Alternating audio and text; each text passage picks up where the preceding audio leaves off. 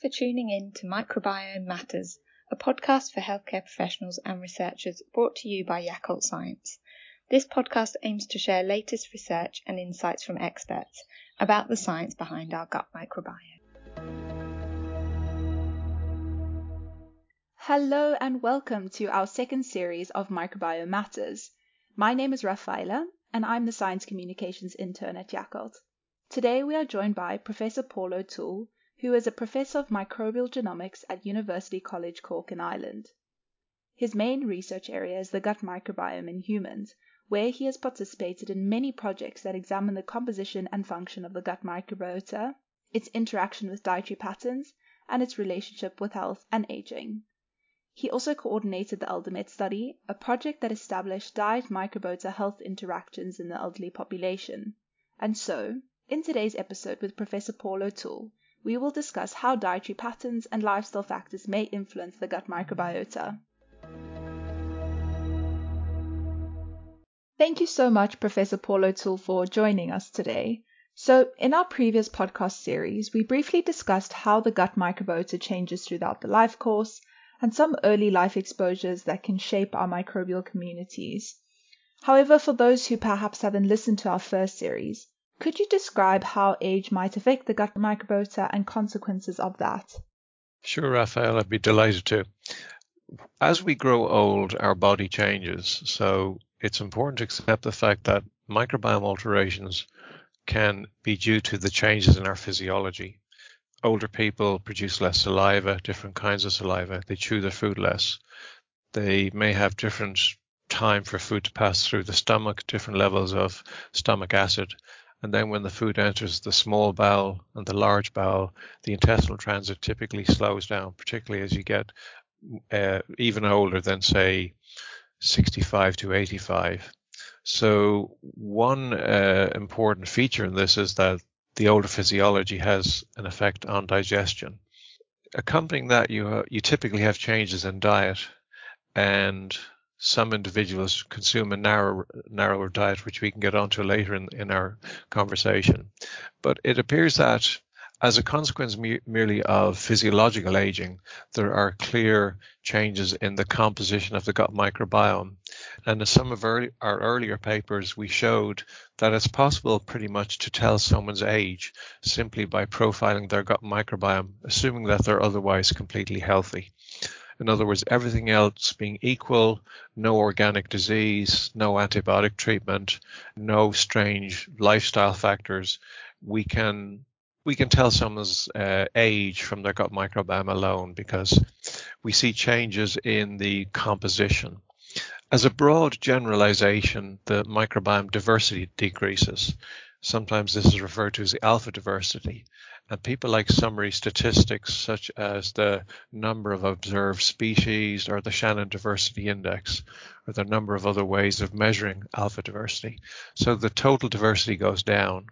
As one advances, one typically sees a loss of commensal taxa, and some of these are largely beneficial, including the Bacteroidetes, which is a large phylum, of saccharolytic bacteria. These, these bacteria are well armed to break down sugars in the diet and fibers. And you also tend to lose short chain fatty acid producers, which are largely speaking from another phylum, the Firmicutes. And in some extremes of life, you also see, see gain of pathobionts. And pathobionts are a term applied to bacteria which under some circumstances cause disease. They tend to be present in healthy people as well, but they have the possibility of becoming pathogens or being associated with disease under the right circumstances. So that basically summarizes the normal trajectory of the changes in the gut microbiome as a function of biological age. So it seems that older age might have the most negative impact on the gut microbiota throughout our life course. Would you agree with this? No, I wouldn't. so, not just because I enjoy contradicting people. It's not actually true, Raphael, because there are other life events which are much more damaging to the gut microbiome than aging. In fact, an, an older person with a healthy lifestyle and a healthy diet could have a much more typical microbiome than a younger person with, for example, C. diff infection which who will have received multiple rounds of antibiotics and whose microbiome looks like a desert. Perhaps even a younger person with a terrible diet. We've done microbiome profiling of media personalities personalities with rockstar lifestyles or so they told me and they basically flew from airport to airport that was the lifestyle before the pandemic and their microbiome looked terrible so the good news for people who are aging is that you don't have to have a poor microbiome and the conditions which are associated with it if you maintain your microbiome through diet and lifestyle manipulation the outlook and the prospects are good so, would you then say that lifestyle factors and dietary patterns are able to lessen the impact of aging on the gut microbiota? Yes, I absolutely would. So, if you go back over 10 years to our ElderMet study, we saw that people living in long term residential care tended to have a poor microbiome that was largely driven by diet. People living in the community buying their own food, preparing their own meals, who, who ate sensibly, had good microbiomes. And we have done some intervention studies where we've given people prebiotics and we've seen improvements in their microbiome.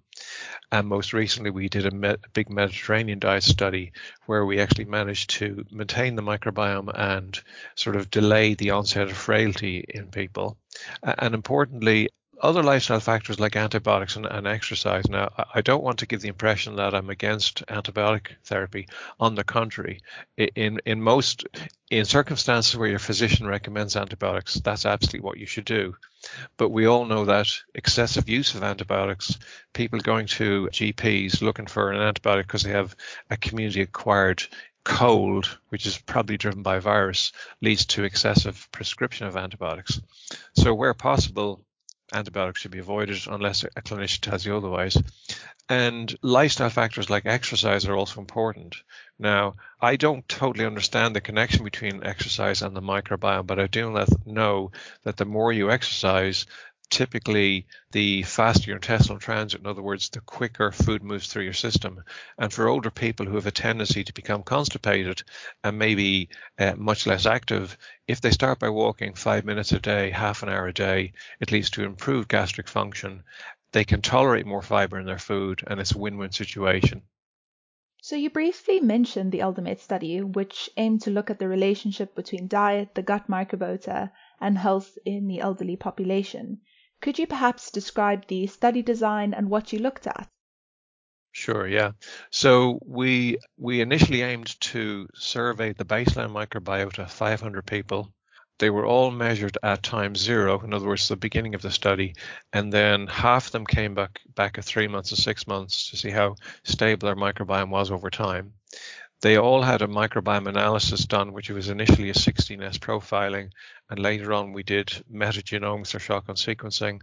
And for all of the subjects, we took a dietary history and they participated in a full set of anthropometrics, in other words, height, weight, and complete analysis of their clinical metadata for all relevant health associations they were all over age 65, so some of them were encountering medical issues anyway. So um, that allowed us to do a baseline association of the microbiome with health and diet, and then to follow them prospectively to see how things worked out over time.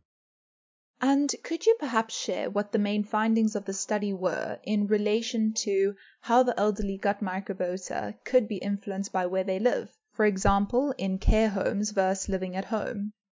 Yeah, sure. So what we found is that the people living in care homes had a low diversity microbiome. And when we did the statistical analysis for co-association of diet and microbiome, we saw that th- those two variables were linked, suggesting that what you eat determined the kind of microbiome you had. And the weakness in that first round study was that we had people in care homes, people living in the community, and the people in the care homes were naturally sicker and older anyway. That's why they were in a care home. So we went back to the community and we sought people who deliberately or unwittingly consumed a low diversity diet or a low healthy food diversity diet. As you know, as a nutritionist, you can you can classify dietary quality using a number of different systems, uh, and we use the healthy food diversity index because it's a nice single number. So when we identified people in the community who weren't necessarily ostensibly ill, but had a narrow range, low diversity diet typically higher in dairy, red meat, lower in fiber, fruit, higher in high, high glycemic index foods, they had uh, typically a significantly poorer microbiome. And when we looked at the clinical metadata, they had inferior stats for frailty, cognitive function, and inflammation, even though they were living in the community. So that was pretty much as far as we could take it without doing an intervention in terms of correlation analysis, hoping to show the association with poor microbiome and poor health status. And now, moving away from the elderly population specifically, what do we know from research and evidence on how different dietary patterns can influence the gut microbiota? Yeah, it's a great question. And obviously people around the world have been working on this extensively and there were some case studies done in the US where they took people and university students put them into a, a dorm and gave them either all plant or all meat for a week and watched their microbiome changing and there were significant changes and that allowed people like Gary Wu to show that Bacteroidetes were involved. Well, they responded to protein and fat in the diet, whereas Firmicutes seemed to respond more typically to fibers and to fruit in the diet. So it's been shown in lots of different studies in lots of different locations, including some, some, exciting studies of indigenous Aboriginal people who consume sort of more um, ancestral type diets that the more diverse and the more the, the, less processed your diet is, the greater is your microbiome diversity. And some of the greatest microbiome diversity has been seen in Amerindian people in the Amazon who eat a large, diverse panel of different ingredients of plant origin and some meat, of course. And so, would you recommend any dietary patterns as an optimum for our gut microbiota? I try to avoid issuing recommendations because I'm not a physician. I'm just a, a, humble scientist. What I can say is that in our experience, the Mediterranean diet is really good at promoting diversity of, of the microbiome. We started in 2016 collaborating with uh, Danilo Ercolini and Francesca De Filippis in the University of Naples. And I was interested in the, Med- in the Mediterranean region in general and I realized that people in France and Italy on a daily basis consume a diet which is more close to a med diet than obviously in the UK or Ireland. And indeed, when, we looked at those subjects recruited in Naples, we compared omnivores, vegans, and vegetarians. Omnivores eat everything, vegans are strict, and vegetarians are in between. And we saw they had very different microbiome types. That wasn't too surprising, and there were other reports. And we looked at the metabolites produced by the microbiome in the context of cardiovascular disease, because microbes can convert some dietary ingredients into TMA, which is converted in the liver to TMAO, which is a risk factor for atherosclerosis. And what we saw is that vegans and vegetarians had much lower levels of this potentially harmful metabolite than omnivores. But if you reclassify people as a function of adherence to a Mediterranean diet, throw away the label of omnivore, vegan, vegetarian. Just say, graph them as a function of adherence to the med diet. Even the omnivores who had a high level adherence to a med diet had, had lower levels of this metabolite linked to uh, artery disease than did people with a low level adherence, showing that you, you can have all the benefits or the gastronomic benefits of being an omnivore, but if you've got some level of adherence to a Mediterranean diet, you can mitigate some of the bad effects linked to this particular example, heart disease. And this was driven by adherence to a med diet. Now, you have to be honest in saying lots of parts of Italy, people don't have a med diet. Uh, a lot of kids in Italy now have the same BMI as kids in the UK and Ireland, which is bad because they're eating chocolate spreads and lots of pasta. And that's not a med diet. A med mm. diet is all about fruit, fiber, and legumes and oily fish. So we had done a dietary intervention in Ireland with prebiotics, which was quite disappointing it was in, in, in older people, and, and, we got some microbiome changes, but relatively little clinical benefit. So then, in a European project, which was coordinated by Claudio Franceschi in Bologna, we gave 500 people a med diet for one year, and 500 people consumed their own diet for one year, and they were spread across five cities in Europe. A tremendously complex, expensive project, but you could only do it under the auspices of the European Union. And what we found was that the, these were all older people. people over the age of 65, their microbiome is expected to decline slightly, but measurably over one year, and they're expected to get frailer. The intervention group who received the med diet, their microbiome held up and they had better frailty scores and cognition scores, and inflammation scores than the, the control group. And we could directly link that beneficial effect to the degree of compliance because humans being flawed, some people are very conscientious and only eat the med diet, but some people sneak out to a burger joint on a Friday night anyway and they were they honestly report what they ate. So we were able to trace the benefits to the degree of compliance of the med diet, and to some degree the kind of founding microbiome they started with. So this was a really rewarding result for us because we had done some preclinical studies which were disappointing, a prebiotic intervention which was disappointing, and this was the first tangible successful result showing us that we could maintain the microbiome and maintain health stats, in this case frailty, in the beneficial direction that we wanted. That's really interesting and actually a really great take home message for our listeners. So, are there any other lifestyle factors with evidence to suggest that they might have an impact on our gut microbiota, whether that being positive or negative? I'll tell you a, quick vignette on a, a, study we just completed on the travellers in Ireland. So, pe- your audience may or may not know the travellers are a, a culturally distinct group in Ireland, about 1% of the population. They're genetically almost identical to the settled Irish community, but for the last thousand years or so, they've lived a nomadic lifestyle. They toured around Ireland caravans. They had horses, dogs, lots of pets. And then about 20 years ago, the government said, no, you're not doing that anymore. And they forced them to settle down. And for the long, longest while, we wanted to study their microbiome, and a colleague of mine, Fergus Shanahan, made it happen. And I would never have predicted this, but it transpired that the microbiome of the Irish travelers was more similar to native people in South America and Mongolia than it was to anywhere else in the world because they had a microbiome associated with lifestyle factors other than diet. And it was actually things like number of siblings, number of people they lived in close contact with, contact with animals. And it was not at all programmed by their food diversity index. So it appears that if you have a lifestyle like that, regardless of where you live, you you acquire a, a, a, distinctive and what we call an ancestral microbiome type, which is probably internally programmed for stability and community transmission, rather than a post-industrial Western microbiome, which you and I have, which is programmed by the kind of crap we've been eating since we were born lifestyle factors like number of pets, siblings, s- social contact is, is no longer typical or fashionable for people in, in, Western countries to live in large families. We don't have multi generational families anymore. We don't have a lot of social contact. We typically have couples or solitary people, and that's not normal either. So, now that you have actually observed these findings in a small Irish population, where do you think the field of research is going to go in the future in terms of dietary patterns and lifestyle factors on the gut microbiota? I think that we need to think about the effects of poor eating habits on the microbiome we have.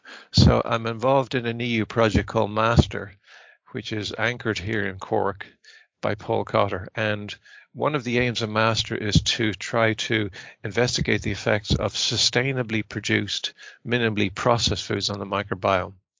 Now, we're not saying that mass produced food is bad. We know that we have to feed everybody. But in general, the less processed food is, the better. And sometimes it's even cheaper, although not everybody appreciates that.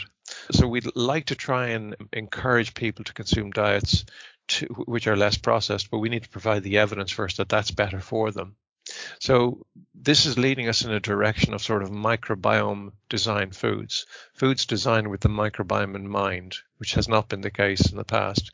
There was an obvious and understandable emphasis on nutrition. What what nutritional is it providing? What calories? But now, if we accept the fact that that the microbiome co-evolved with us and was selected by us over tens of thousands of years to add additional benefits, we need to protect it. And based on the fact that in the, the med diet study, we saw that the baseline microbiome was important, we worry about the ability of consumers to respond to microbiome directed foods because they've simply lost those microbes.